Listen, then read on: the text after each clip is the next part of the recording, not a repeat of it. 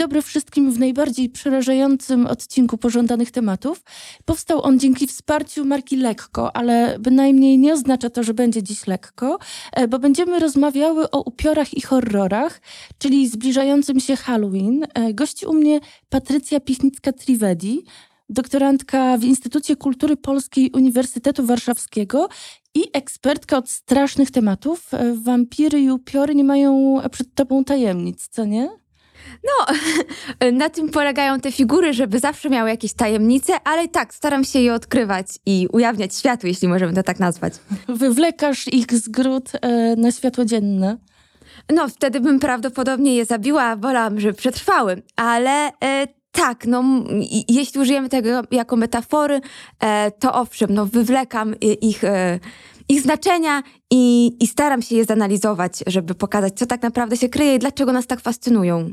Podoba mi się też takie sformułowanie oddawanie głosu martwym, oddawanie głosu zmarłym, co się trochę tyczy takiego opisu przeszłości i historii, ale z drugiej strony właśnie tych e, postaci z mitologii e, też słowiańskiej, czyli też tego naszych źródeł i rozumienia naszej historii. E, tak, w zasadzie w ogóle mm, sformułowanie oddawanie głosu martwym można e, zinterpretować jako oddawanie głosu wszystkim tym grupom, które są podporządkowane e, i które są świetnie reprezentowane właśnie poprzez postacie, postacie wszelkiego rodzaju potworów, nie tylko wampirów. Zarówno przez e, ten mainstream już od XIX wieku, który próbował właśnie te postacie ukazać jako potworne i, i godne zniknięcia z powierzchni Ziemi, jak i przez współczesne nurty, który, które starają się odwrócić sytuację e, i e, no, afirmować, e, pokazywać e, tak, no jesteśmy, być może tacy jacy jesteśmy i pogódźcie się z tym. Tu nawiązuję do hasła queerowego. Więc te postacie są wykorzystane tak przez, przez wszystkie grupy podporządkowane teraz, e, a wcześniej przez, przez grupy mainstreamowe, żeby właśnie te postacie podporządkować, więc są to takie, e, są to takie figury, które mogą zagrać na obie strony, dlatego są tak fascynujące. Mhm. W tym podcaście szczególne miejsce zajmuje temat miłości, ale strach, o którym będziemy dzisiaj rozmawiały, e, który wydaje się pozornie przeciwstawny miłości, tak naprawdę jest z nią bardzo powiązany. Strach przed śmiercią, strach przed odrzuceniem, odejściem. Um, no, Eros i Thanatos, prawda? Mm -hmm. e, te najsłynniejsze, e, znaczy najsłynniejsze, te dwa, e, te dwa nurty, i, czy, te, czy też te dwa e, pociągi, które, które wyodrębnił Freud e, i który uważał, że no, są one podstawowe dla ludzkiego życia. One się właśnie w postaciach, e, w postaciach potworów, zwłaszcza tych, które mają powracać z zagrobu, bardzo splatają łączą e, i odpowiadają za, za tą fascynację, którą do nich odczuwamy, że to, że też jeszcze raz powtórzę. E, ale tak, no, tu masz rację. E, oczywiście one się wydają zupełnie przeciwstawne, a tak naprawdę łączą się w jedno bardzo intensywne przeżycie. Mm. E, współczesny filozof Noel Carroll w książce Filozofia horroru twierdzi, że upiory horror, a przez to też Halloween, jest takim zjawiskiem, które skupia się wokół um, jednej konkretnej emocji. Um, I zadaniem tych zjawisk jest właśnie wywołanie w nas tej konkretnej emocji, czyli lęku, co jest zastanawia zastanawiające i bardzo ciekawe, bo lęk jest przecież um, emocją, którą na co dzień e, staramy się uniknąć. I e, Karol w swojej książce opisując upiory, wampiry i horrory, e, skupia się na analizowaniu emocji, ponieważ twierdzi, że jeżeli zrozumiemy te emocje, które w nas te zjawiska wywołują, te postacie, to tak naprawdę zrozumiemy, co one znaczą. I chciałam Cię na początek zapytać o paradoks e, strachu, paradoks lęku i o to, dlaczego lubimy się bać. No, jedną pozycję już bardzo mocno przywołałaś e, i on tak naprawdę daje odpowiedź w swojej książce, e, ale żeby jeszcze, e, jeszcze streścić powody, dla których ludzie sięgają po straszne historie, no po pierwsze właśnie wywołanie strachu, które jest takim mechanizmem katarzis. Tutaj przypomnę, co to znaczyło katarzis, chociaż pewnie wszyscy to mieliśmy w szkole, w szkole średniej. to jest wywołanie oczyszczenia. więc oczyszczamy się z tych swoich wszystkich lęków. Ja jeszcze bardzo lubię pojęcie obiektu, które, e, które wprowadziła e, Kristewa. E, na polski ono zostało przetłumaczone za tym tłumaczeniem nie przepadam. W niektórych tekstach tłumaczone jako wymiot i ja za nim nie przepadam. E, aczkolwiek no, można uznać, że też w jakiś sposób nieźle, nieźle oddaje sens, bo to jest wszystko... E, Obiekt to jest taka przestrzeń, taki obiekt, e, na który projektujemy E, wszystko to, czego chcemy się pozbyć, do czego nie chcemy się przyznać, zarówno wewnątrz nas samych, jak i wewnątrz społeczeństwa. Czyli wszystko to, co jest negatywne, projektujemy na ten obiekt i on się staje taką przestrzenią wyrzutu, właśnie, e, taką przestrzenią okropności, taką przestrzenią odrzucenia, inności, tak inności tak, tego, co definiujemy jako inne, bo poprzez tą projekcję, oddzielenie, definiujemy coś jako inne, a coś jako nasze.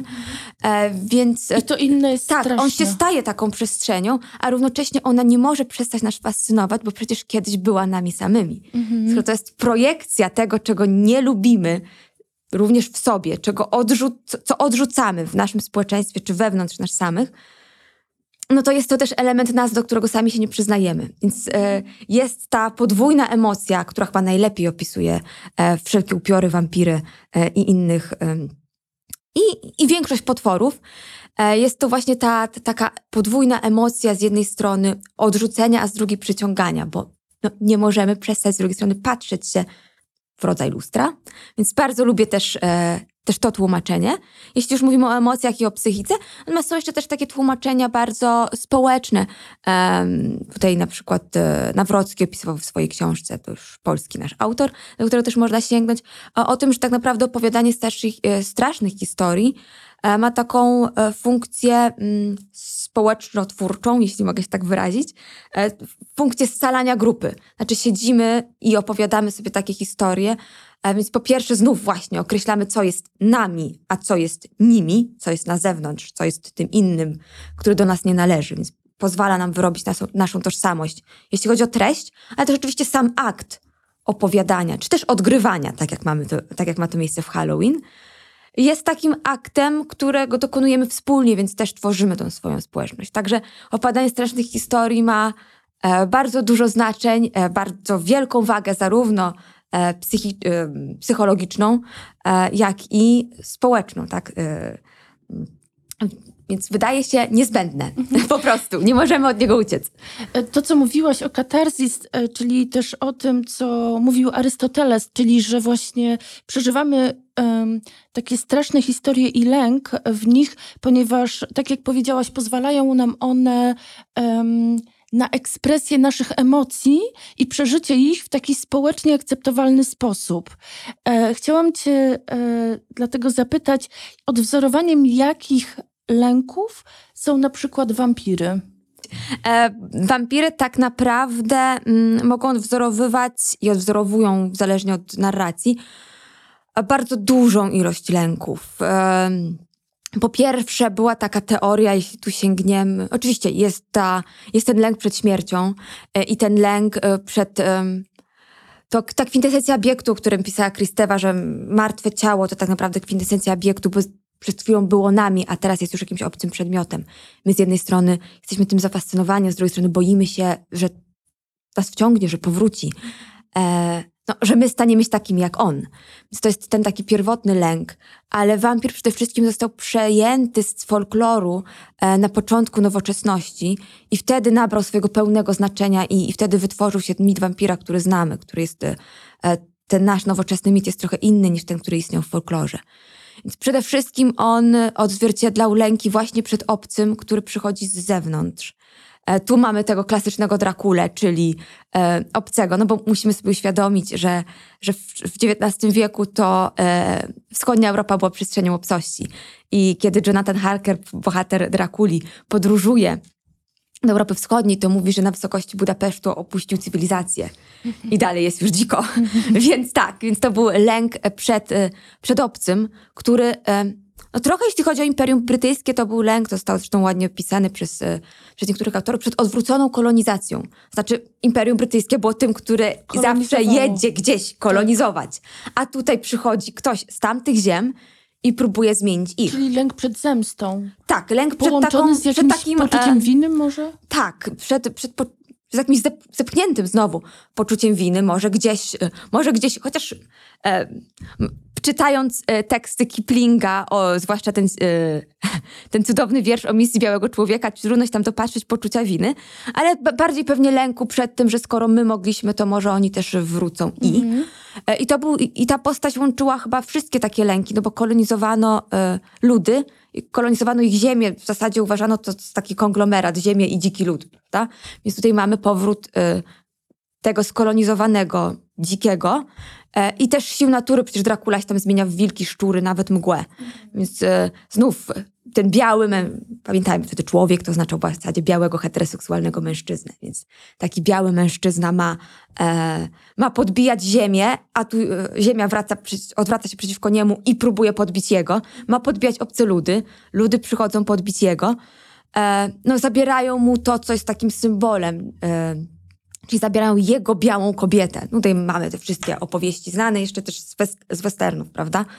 Jak to y, dzicy czerwonoskórzy porywali białe kobiety trzeba było je koniecznie odzyskać. Więc mamy e, podobny temat, tak? No, co robi wampir? Zasadza się na kobiety i jakoś je zmienia. Tak, że one przestają być już tymi naszymi podporządkowanymi, uroczymi, słodkimi kobietami i nagle z nich Rozerotyzowanymi tak, nagle stają się z jakimiś wampirzycami, wam, wampami, wampami. tak? tak. E, I, i, i zos- podchodzą nie pod nasz wpływ, tylko pod wpływ tamtego innego obcego. Oczywiście mm, pamiętajmy też, że to było wykształcone w e, ten cały mit w czasie umedycznienia wszystkiego, więc mieliśmy też zanieczyszczenie krwi i te wszystkie teorie rasowe. Z również teoriami takimi bardzo, e, bardzo medy, takimi medycznymi sensu stricto, bo uważano, że przecież wszystkie zarazy, też takie dosłowne, przychodzą właśnie ze wschodu, więc ono się tu łączyło. No i trzeci motyw zarazy jako zarazy moralnej, czyli rozprzestrzenia się złych obyczajów właśnie. Kobieta nam się zmienia na nie wiadomo co. E, I to też było, było bardzo niebezpieczne. To bardzo łączyło się z seksualnością, Tak, prawda? tak. No tutaj mamy Drakulę, która rozbudza seksualność, ale troszeczkę wcześniej mieliśmy Carmillę, Mhm. czyli e, kobietę, która atakuje inną kobietę. No tu mamy wątek bardzo lesbijski. I, Czyli i bardzo rów- się to tak. łączy z, z jakby z e, ekspresją seksualną, wyzwoleniem seksualności, seksualności, ale też wątkami LGBT. Zagrożeniem przed ho Tak, homoseksualizmem. tak, zagrożeniem przed w ogóle przed, e, przed wszystkimi, em, przed wszystkim, co określano wtedy jako dewiację seksualną. Od Pedofilii, nekrofilii, tak, e, które możemy, które, które możemy faktycznie teraz również tak definiujemy, Tak. e, po sam fakt, że w ogóle kobieta może odczuwać przyjemność seksu, co wtedy też uważano za dewiację. E, Przypominam jeszcze w, na początku XX wieku jest taki słynny opis terapii sześcioletniej dziewczynki, która, która no odczuwa, dość, teraz wiemy, że to się zdarza. em, Dzieciom na tym okresie rozwoju, ale u niej terapeutyzowano te orgazmy, które nazywano wtedy skurczą, skurczami niewłaściwymi za pomocą elektrowstrząsów podłączanych do waginy. Więc pamiętajmy, że to wtedy też było uważane za dewiację. No i oczywiście na tym spektrum tego, co uważano za dewiację, mamy wszystkie zachowania homoseksualne, wszystkie zachowania, które dzisiaj nazwalibyśmy BDSM, e, wszelkie tego typu, tego typu rzeczy.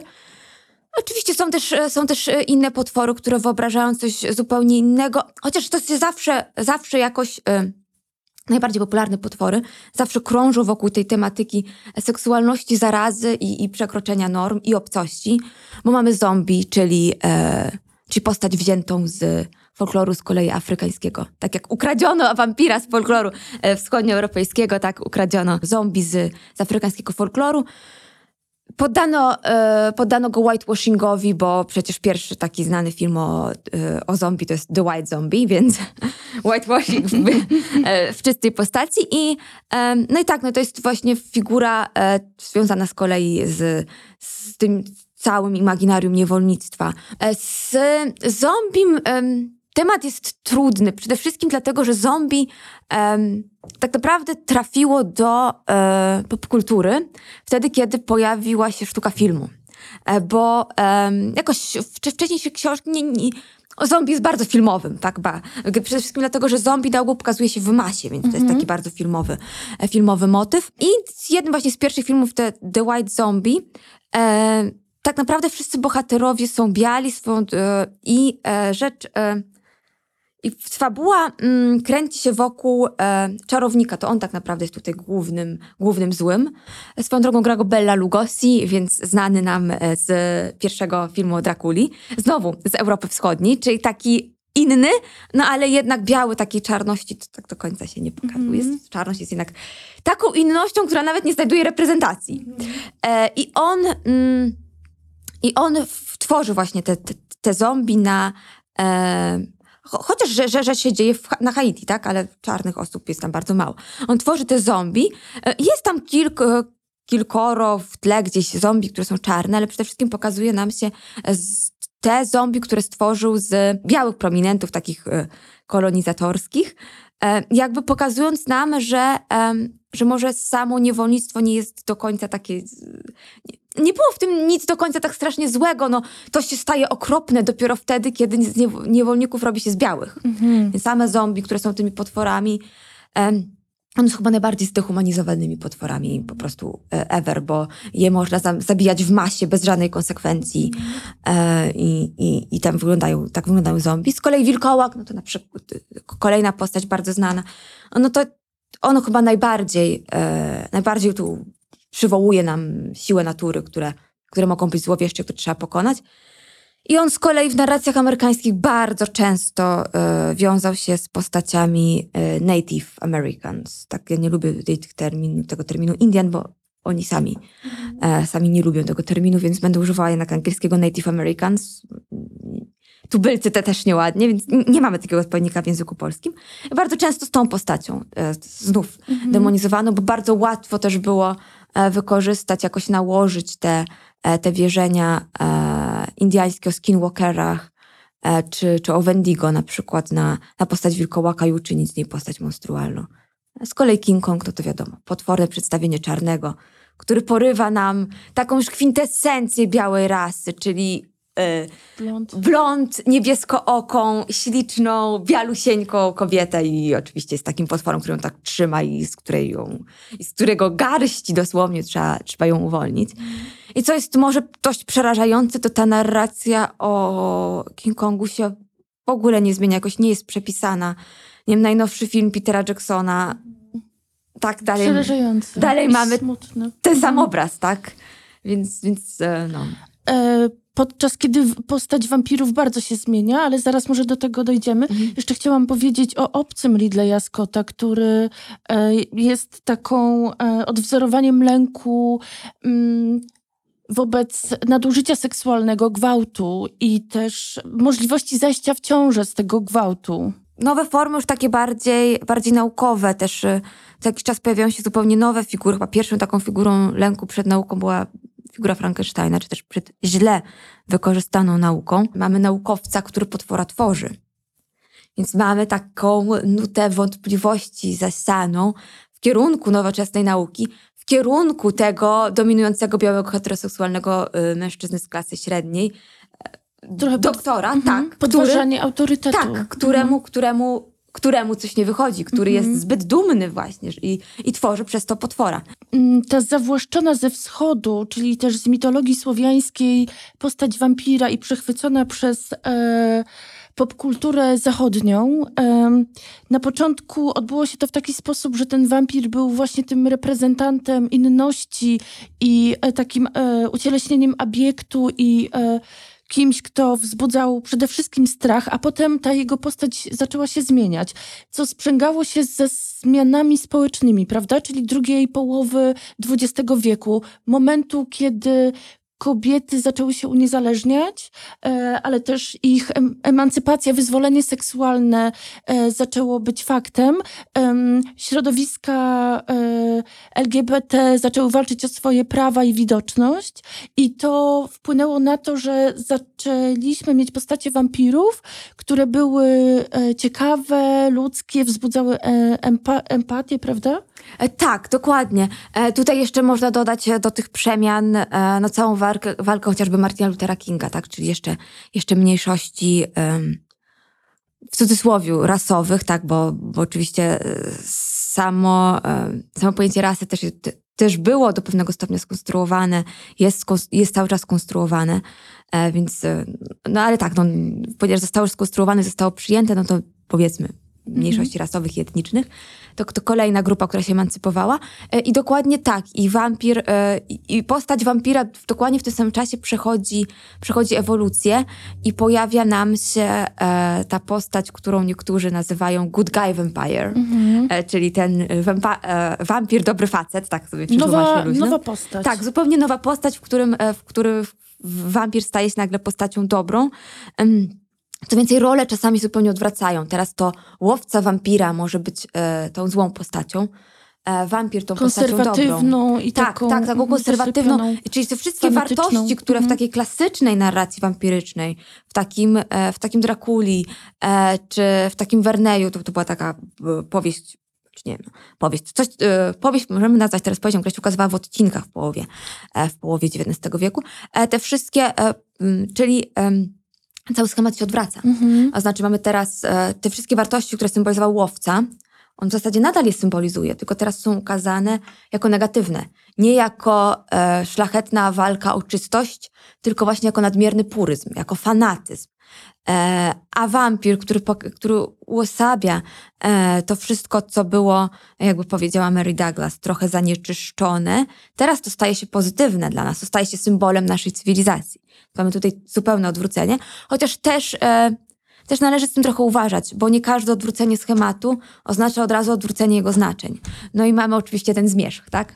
w którym teoretycznie jest odwrócony schemat, wampir jest dobry, to on zdobywa kobietę, no ale tak naprawdę ten, ten, ten wampir, na czym polega inność tego wampira? To jest dalej biały, heteroseksualny facet z klasy nawet nie średniej, chyba średniej wyższej, bardzo wyższej, który sobie zdobywa kobietę, która jest mu całkowicie poddana e, i która w, na jego rzecz odtrąca innego, czyli Native Americana, trochę z trochę biedniejszej klasy e, i w ogóle pochodzącego z rezerwatu. E, także e, no tutaj mamy Także nawet ten nowy schemat można wykorzystać do e, transmisji bardzo, bardzo konserwatywnych znaczeń. Tutaj też trzeba pamiętać, że to, um, że to było trochę przepraszam, to słowo triki mi się, mm. się włącza angielskie, że to było trochę takie śliskie od samego początku. Znaczy, jeśli, jeśli my w Drakule przeczytamy w ten sposób, że właśnie ten, ten wampir niósł kobiecie seksualne wyzwolenie, E, a mężczyzna, ten biały, heteroseksualny bohater jej na to nie pozwalał i przywołał ją do porządku. A jak się nie dało jej ocalić przed tym zdeprawowaniem, to musiał ją w końcu zabić. Ale w, w jaki sposób? Bo też to opisujesz. Tak, tak. No musiał oczywiście przebić kołkiem. Co jest? E, kołek jest symbolem falicznym, tak. no, par excellence po prostu. Takim, e, I on musiał, tak, zwycięstwem tak. patriarchatu. Tak, zwycię zwycięstwem patriarchatu, e, no scena, w której, e, i to jest też znamienne, że jeżeli przeczytamy Drakulę, mm, to... E, to, to, tylko Lucy, czyli tylko ta kobieta zmieniona w wampirzycę, zostaje zabita w taki naprawdę rozwlekły, jeśli chodzi o opis i e, pełen detali e, sposób i dość okrutny, bo ona się tam wije, możemy oczywiście też właśnie do orgazmu e, albo z kolei do gwałtu to zbiorowego, prze, e, porównać. E, on zostaje przytrzym, jest przytrzymywana przez mężczyznę, co ważne. E, jakby wykorzystując prawo męża, to musi zrobić jej narzeczony. Musi przebić ją kołkiem, to on musi doprowadzić kobietę do porządku, musi wbić jej kołek w serce e, i sprowadzić ją z powrotem do pasywnej roli. Więc tak, tu mamy triumf e, triumf patriarchatu nad oczywiście kobiecym ciałem, które próbowało się seksualnie wyzwolić, nad wpływem wampira, no bo falus mężczyzny w postaci kołka tego białego mężczyzny zachodu okazuje się silniejszy niż wpływ wampira.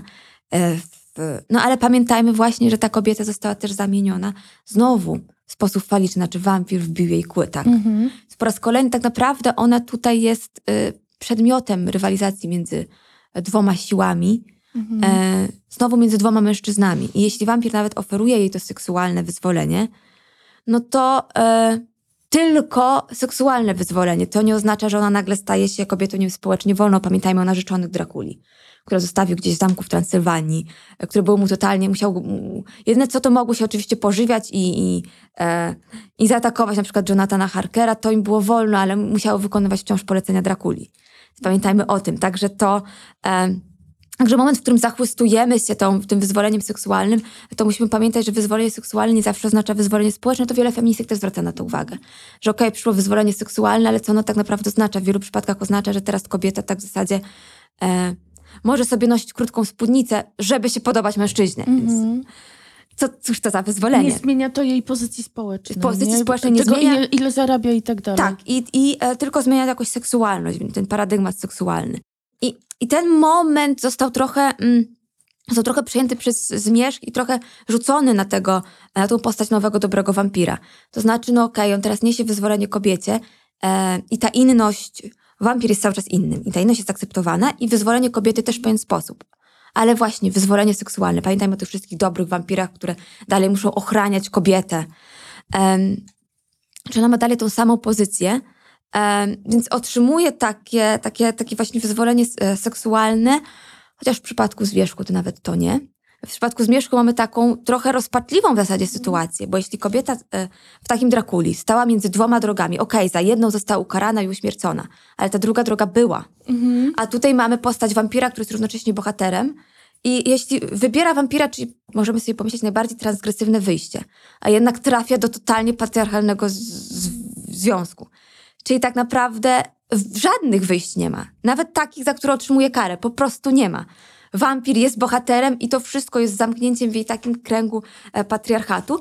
I nawet ona akurat nawet nie otrzymuje wyzwolenia seksualnego. Przypominajmy, że, że Bella to musi nawet po ślubie żebrać o swój seks po, podczas którego zostaje bita w zasadzie, a jednocześnie ona o to prosi, więc to jest, tu, tutaj mamy, yy, no właśnie, wykorzystanie tej, tej postaci wampira, e, prze, przełoży, prze, przepisanie go na dobrego wampira, które niczego nie zmienia, a w zasadzie jeszcze bardziej podporządkowuje kobietę. O tym, co, że wampir był też postacią transgresywną, tak, e, jak najbardziej, no bo wampir posiada zarówno e, faliczne e, kły, ale posiada też ten organ, no, absorbujący, ssący, e, który jest tak waginalnym or- organem. No i mamy oczywiście, jeśli chodzi o kobiety, to cały te, całą tą metaforykę i wszystkie te obrazy wagina dentata, tak, czyli uzębionej waginy Mhm. przerażającej. E, W, mm, także te podteksty są, są zawsze i one są na tyle niepokojące, że, że wielu twórców starało się je e, jak najbardziej, e, jak najbardziej e, tworząc narracje wampiryczne, i chcąc je zrobić właśnie takie bardzo, e, bardzo pomyśli XIX wieku, a współcześnie dalej pomyśli konserwatywnej, czyli odziedziczonej z XIX wieku w dużej mierze, e, no to starało się jak najbardziej tego wampira umęszczyć, jeśli mogę użyć takiego słowa, takiego neologizmu. I na przykład we wszystkich filmach Hammera, zresztą w samym Drakuli też, on nigdy nie gryzie mężczyzny, żeby nie było żadnych podtekstów homoseksualnych. E, we wszystkich tych filmach Hammera te podteksty homoseksualne są ewidentne, jakkolwiek nie chcielibyśmy, nie chcielibyśmy tego uniknąć. No właśnie również w, w Drakuli. Jakkolwiek może Stoker sa, sam nie próbował tego uniknąć, chociaż e, różne są e, na ten temat teorie, czy próbował uniknąć, czy właśnie próbował przemycić. No tego się, e, tego się uniknąć e, nie dało. I znów jest to chyba jeszcze bardziej takie transgresywne w przypadku, kiedy mamy e, do czynienia z wampirzycą. Mhm. No bo mamy do czynienia z faliczną kobietą, czyli z kobietą, która, e, no, która jest e, agresywna i, i posiada, no właśnie... Penetrujący. Tak, penetrujący organ, czyli no, przejmuje męską rolę, a to w ogóle no, nie do pomyślenia w tamtym czasie, no jak w ogóle mogło. Bardzo sprzęga się z takim myśleniem o dominatrix z BDSM. Tak, tak, dokładnie. Pamiętajmy, że, e, że w tamtym czasie istniały takie teorie w ogóle psychiatryczne o tak zwanej e, naturalnym masochizmie kobiet i naturalnym sadyzmie mężczyzn. E, że- one no, naturalnie mają taką tendencję do tego, żeby lubić się podporządkowywać, a mężczyźni, żeby lubić dominować. I oczywiście no, do pewnego momentu jest to naturalne. W pewnym momencie zaczyna być dewiacyjne, jeśli jest zbyt wielkie. No ale dalej, jeśli mężczyzna jest sadystą, a kobieta masochistką, to to są tylko dewiacje, jeśli chodzi, yy, dewiacje stopnia. Mhm. Tak, że mamy za duży stopień masochizmu albo sadyzmu. Ale jeśli kobieta staje się dominującą sadystką, tak jak taką figurą wampirzycy, a mężczyzna, nie wiem, jej ofiarą, chociaż to się zdarzało dużo rzadziej. No ale tu skupmy się powiedzmy na tej figurze sadystki jako kobiety. No to to jest dewiacja nie tylko stopnia, to jest dewiacja totalna, bo mamy perwersję, subwersję, no, odwrócenie systemu zupełnie. Więc taką kobieta wampirzyca była czymś jeszcze gorszym, należało się jej zupełnie pozbyć. I, i to mamy, tak mamy do czynienia w Carmilli. E, gdzie no oczywiście ta, e, ta wampirzyca jeszcze dodatkowo może uwieść znów kobiecą ofiarę i też uczynić z niej taką samą, jak ona jest i to by było okropne. I mam do czynienia z Lucy, gdzie mm, chyba mo, może nawet jeszcze gorzej, e, być, bo Lucy, kiedy już powraca z zagrobu, może Oczywiście nie, no bo on jest wspaniałym bohaterem, nigdy by się nie dał, ale ona próbuje uwieść swojego byłego narzeczonego. Czyli zmienić mężczyznę w ofiarę. No, ona musi być te, też, zupełnie, te, też na pewno zlikwidowana. Oczywiście totalnie monstrualną figurą, no bo poluje na dzieci, więc mamy odwrócenie macierzyństwa. Zamiast być matką, to poluje na dzieci. Mhm. Dalej. No, musi być oczywiście zniszczona z powierzchni ziemi, no i właśnie mamy tą scenę. I to jest dlatego tak ważne, że, że, że no to, to Lucy zostaje poddana tak o, tak okrutnemu poskromieniu. Dracula, chociaż jest innym, no ale jest też mężczyzną. On on zostaje po prostu przebity nożem w serce i tyle, rozpada się na proch. Tak? Nie ma tego długiego procesu, gdzie on się wije, gdzie mu się wbija kołek, potem jeszcze obcina głowę, wrzuca e, czosnek w zęby, umieszcza głowę u, u dołu stóp, więc tak totalnie się już znęca nad tym ciałem. Taki pokazowy... Tak, taki, takie pokazowe jak... poskromienie tak. kobiety. Patrz. Mhm. Znaczy, w tym momencie już nie może patrzeć, ale patrzcie, tak, co się dzieje z, ta, z, tego typu kobietą. No i e, w tych wszystkich e, najbardziej uderza e, uderzają te wypowiedzi miny, czy wypowiedzi miny, które włożył w jej usta sam autor, mężczyzna Bram Stoker która powtarza po prostu do złudzenia. Jaka jestem szczęśliwa, że jestem otoczona przez, przez tych dzielnych mężczyzn. Jak to dobrze, że jesteśmy otoczeni przez dzielnych mężczyzn, czy to z kolei Lucy jeszcze przed, jeszcze, jeszcze przed przemianą w wampirzycę. My kobiety nie zasługujemy na takich dzielnych mężczyzn, którzy nas otaczają, jakie jesteśmy szczęśliwe. I to jest tak do złudzenia powtarzane i później mamy tę pokazową scenę. Co się dzieje, jeśli kobieta przestaje to powtarzać. Samej sobie i całemu no. światu no, dzieje się właśnie to, że musi być ukarana. Tak, i to właśnie dokładnie w taki sposób, w jaki została ukarana Lucy. Wampiry e, zwykle są pokazywane, były pokazywane jako e, hrabiowie, którzy mieszkali w zamkach opuszczonych e, um, jakichś pałacach i ContraPoints w jednym ze swoich e, odcinków na YouTubie Bogactwo mówi o tym, że um, symbolizowały przez to um, arystokrację, która wysysała e, siły życiowe i wykorzystywała e, chłopstwo. Mhm. Do pewnego stopnia tak, ale jest to trochę bardziej skomplikowana sprawa. Mm bo to może mniej z, z otwartym poparciem dla, e, dla emancypacji klasowej się wiązało, e, co po raz kolejny z taką orientalizacją, takim angielski termin jest e, bardzo wygodny tutaj other, tak? Ale ja spróbuję go jakoś upolszczyć, powiedzmy uinnienie, z tym uinnieniem tego, co jest niezachodnie. Bo pamiętajmy, tak jak, tak jak właśnie powiedziałaś, nowoczesność to jest okres przemiany klasowej na zachodzie. No i oczywiście taki, niektórzy uważają, że taki, co taki e, punkt wyjściowy nowoczesności, ci, ci, taki emblemat rewolucji francuską, czyli tą przemianę klasową. Ale to nie, nie, tylko jedno, tak naprawdę to nie dochodziło do rewolucji, że nagle te klasy uciśnione się wyzwalają, tylko do rewolucji e, bardzo liberalnej właśnie doszło, gdzie klasa, dawna arystokracja została zastąpiona przez nową klasę średnią i to jest bardzo widoczne, no właśnie na przykład w Drakuli. Tam mamy jednego lorda Gadalminga, ale, e, ale poza tym całe, całe Crew of Light, jak zostało, jak zostało nazwane przez, przez badaczy, czyli cały drużyna światła, składa się z e, przedstawicieli takiej wyższej klasy średniej, no ale właśnie klasy średniej, czyli wolnych zawodów. Profesor, lekarz, e, rancher z Teksasu e, i adwokat. E, więc tak, nowa klasa i staje naprzeciwko hrabiemu, czyli e, przedstawicielowi dawnej arystokracji. No ale to też pokazuje, że, że mamy ten świat zachodu, na którym już zaszedł podstęp mm -hmm. i już e, nie arystokracja, ale klasa średnia rządzi. Albo arystokracja, która też sobą coś reprezentuje, tak jak Lord Godalming. E, czyli taka, ta, taka bardzo liberalna, tak zwana e, merytokracja, chociaż no, pamiętajmy oczywiście, że, że jaka merytokracja, tak, jeżeli ktoś pochodził naprawdę z klasy robotniczej, e, no to, mm, no to nigdy w życiu nie zostałby dyrektorem kliniki, tak, to, to, to, to, to, to no to też przystęp, przychodziło pewnym ludziom, ale tak chciano przedstawić to jako ideał właśnie taki demokratyczny, demokracji, która, która właśnie która była dla klasy średniej, mężczyzn białych i zachodnich, ale de demokratyczny i, i średnioklasowy, przeciwko temu staremu ideałowi arystokracji, e, feudalizmu, e, który dominował na tych, e, zapadłych, zacofanych obrzeżach Europy, jak Europa Wschodnia.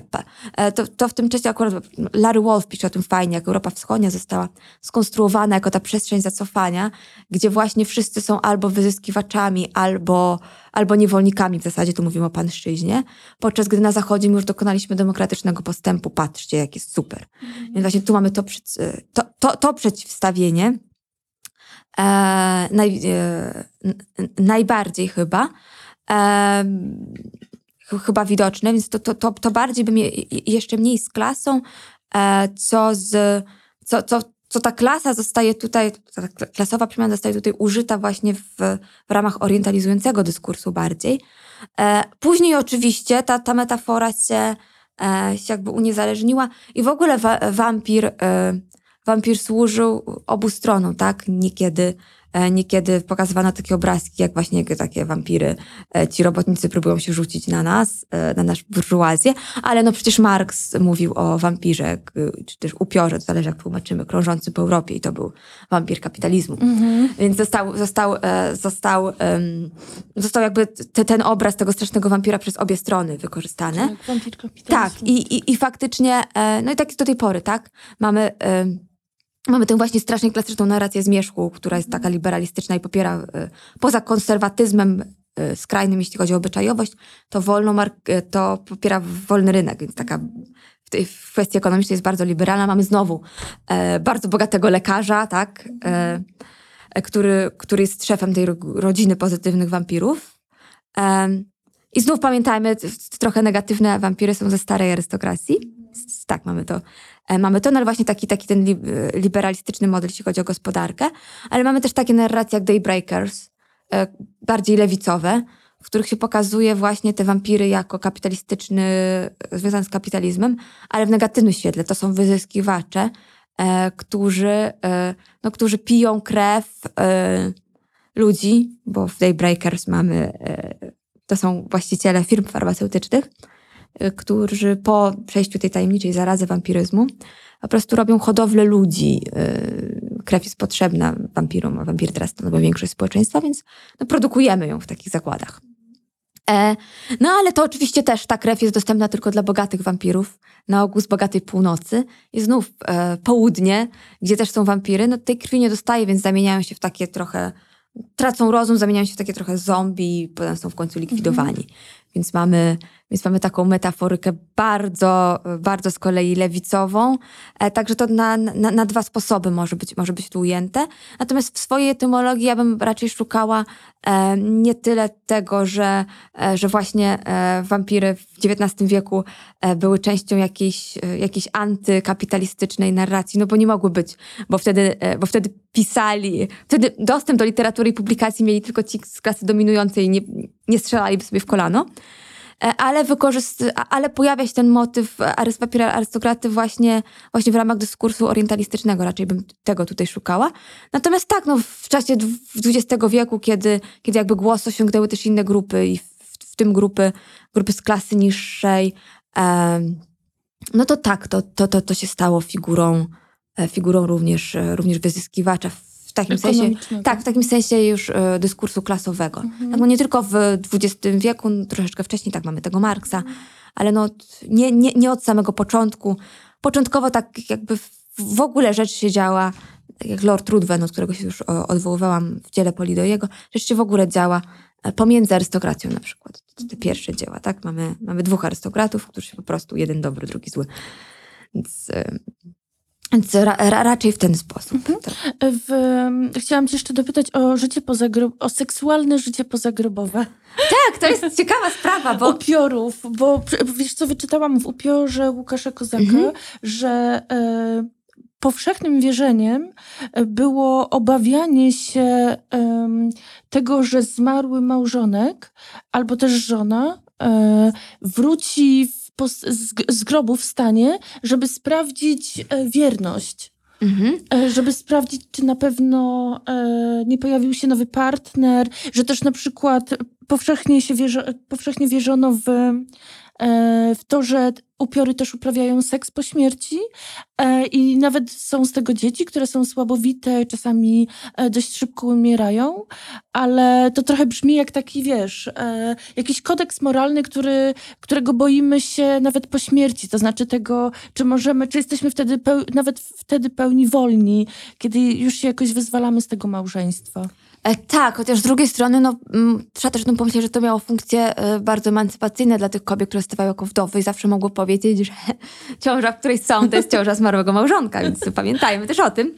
E, tak, w ogóle na przykład w serbskim folklorze z kolei e, e, upiory, bo pamiętajmy, że, e, że wampir był częściej znany w folklorze akurat pod tą nazwą upir, czy też upir, upior e, albo upir. E, to jest pierwsze, pierwsze wspomnienie z kroniki z XI wieku rosyjskiej jako upir.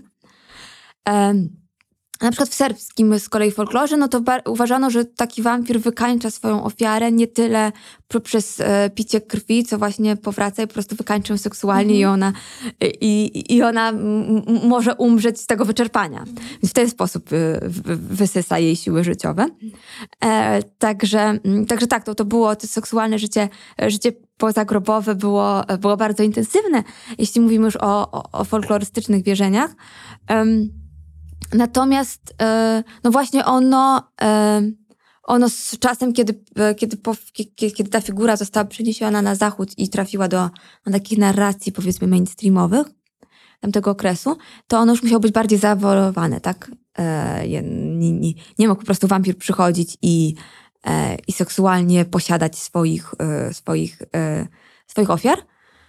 E, Tylko to musiało być jakoś, jakoś ujęte w metaforyczny sposób e, w Karmili, tak e, na przykład opisuje ta, ta, ta ofiara, ta dziewczyna, że poczuła dwie igły i to był ból, a równocześnie rozkosz. I opisuje to w terminach bardzo seksualnych, ale, ale no nie, nie, nie, nie, mogło, nie mogło dojść do opisu jeszcze lesbijskiego aktu tak, tak po prostu. Mm. A z kolei Dracula, tak, no to jest opis fellatio, no po prostu par excellence, jak on rozcina swoją klatkę piersiową i przykłada e, głowę miny, żeby ssała, no to po, powiedzmy czymś, czymś innym to jest, ale znów nie jest to, nie jest to aktem wprost.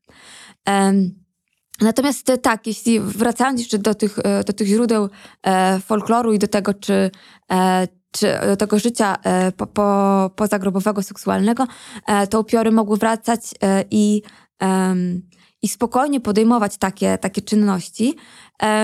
Mickiewicz, który z kolei też bardzo, e, e, bardzo chętnie przejmował niektóre, niektóre postacie z folkloru, chociaż no już oczywiście troszeczkę je przekształcał, ale też chyba jeszcze stosunkowo nie bardzo, no bo romantycy bardzo lubili te autentyczne Tak, postacie wampir to bardzo ważna Tak. w, e, postać właśnie romantyzmu polskiego, prawda? Tak, tak, jeszcze funkcjonujący jako upiór, y, bo, bo jeszcze, jeszcze sięgaliśmy do tych źródeł, to jest też bardzo ciekawe, jeszcze sięgaliśmy do tych źródeł ludowych.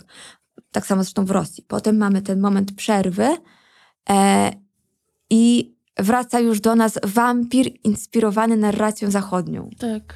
I to jest bardzo Który ciekawe. teraz, tak, wydaje Tak, się... że, wra- że wraca w sumie do nas coś, co powstało na podstawie naszego własnego motywu, ale my musimy to z portem zaczerpnąć z zachodu.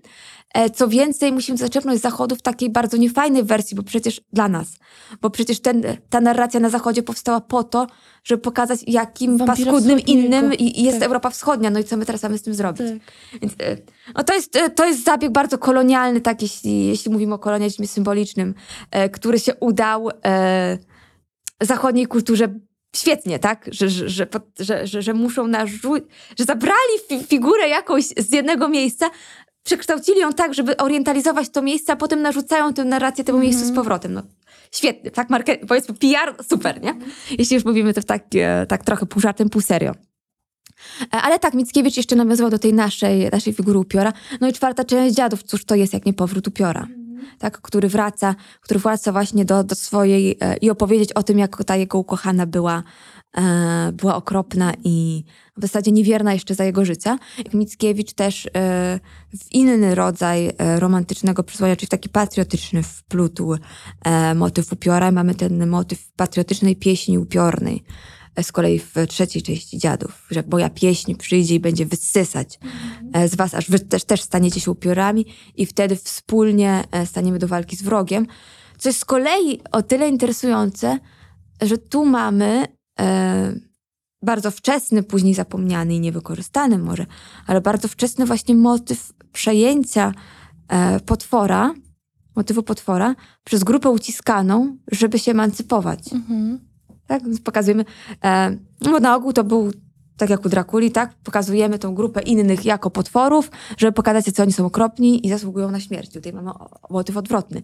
Tak, okej, jesteśmy potworami i będziemy potworami, żeby was pokonać. I jest tak przekucie tego potwora na pozytywną tożsamość. Jeden z pierwszych, można powiedzieć, mamy być z czego dumni, tak? Akurat jako Polacy, bo jeden z takich, z takich chyba no, pierwszych... em, Pierwszych e, gestów takiego przekucia właśnie, właśnie w tej pieśni potwornej. Dziękuję Ci bardzo za rozmowę. Ja również dziękuję, bardzo było przyjemnie. Dziękuję jeszcze raz sponsorowi Lekko CBD za wsparcie mnie przy tworzeniu tego nagrania i za wspieranie mnie dostawą olejków w pełnym spektrum i skutecznie poprawiającymi nastrój kadzidłami. Dzięki.